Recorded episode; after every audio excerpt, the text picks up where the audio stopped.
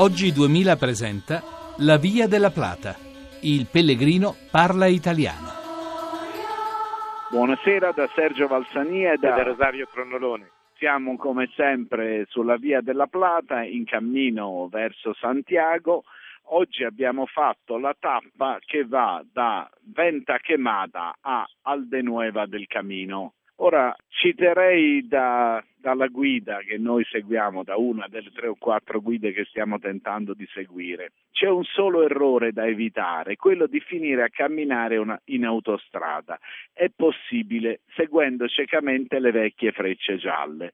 Ora, distinguere una freccia gialla dall'età è una cosa abbastanza complicata, soprattutto in totale assenza di frecce gialle. E infatti noi ci siamo ritrovati esattamente nella, nell'autostrada, abbiamo dovuto attraversare per due volte in realtà, proprio per mantenere poi sulla sinistra il nostro, il nostro cammino, siamo dovuti poi ritornare ancora sulla destra per, quindi riattraversando l'autostrada. Oggi veramente abbiamo corso diversi pericoli, direi. No, poi abbiamo incontrato delle situazioni strane. Una, per esempio, eh, che era una, una situazione di quelle paradossali. Siamo arrivati a un groviglio di strade, perché qui passa la nazionale, la 630, che è stata rifatta, quindi doppia corsia abbastanza larga e poi la superstrada che si affiancano per superare un fiume dove ci sono quindi quattro ponti praticamente, uno a fianco all'altro. Il nostro cammino invece ci ha costretti a guardare il fiume che passa sotto questi quattro ponti e fra l'altro insomma è un fiumiciattolo, però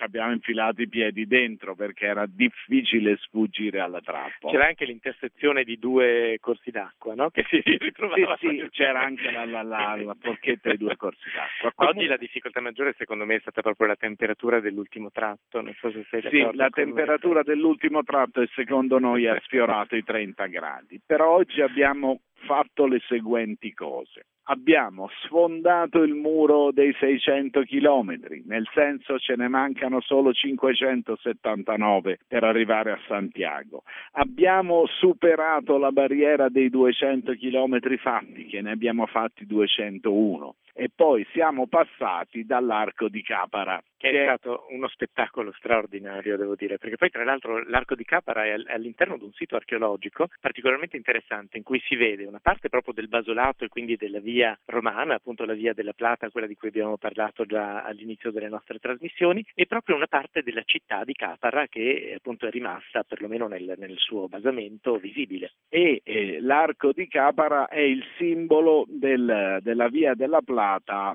in Estremadura, tant'è i, i, segnali, i segnali, quando ci sono riportano il, l'arco, l'arco di Capara e la strada che ci passa sotto la strada romana. E dell'Estremadura dobbiamo però dire che dobbiamo impegnarci a goderla a fondo perché domani fra le altre cose che faremo, usciremo dall'Estremadura per entrare in Castiglia. Saremo, usciamo dalla provincia di Caseres e entriamo in quella di Salamanca, che è una provincia castigliana. Oggi abbiamo parlato un po' anche di letteratura ambientata in Spagna, abbiamo parlato per esempio di Hemingway, che della Spagna è stato un eh, cantore appassionato, per esempio per chi suona la campana o in eh, Fiesta, Fiesta, Fiesta grande.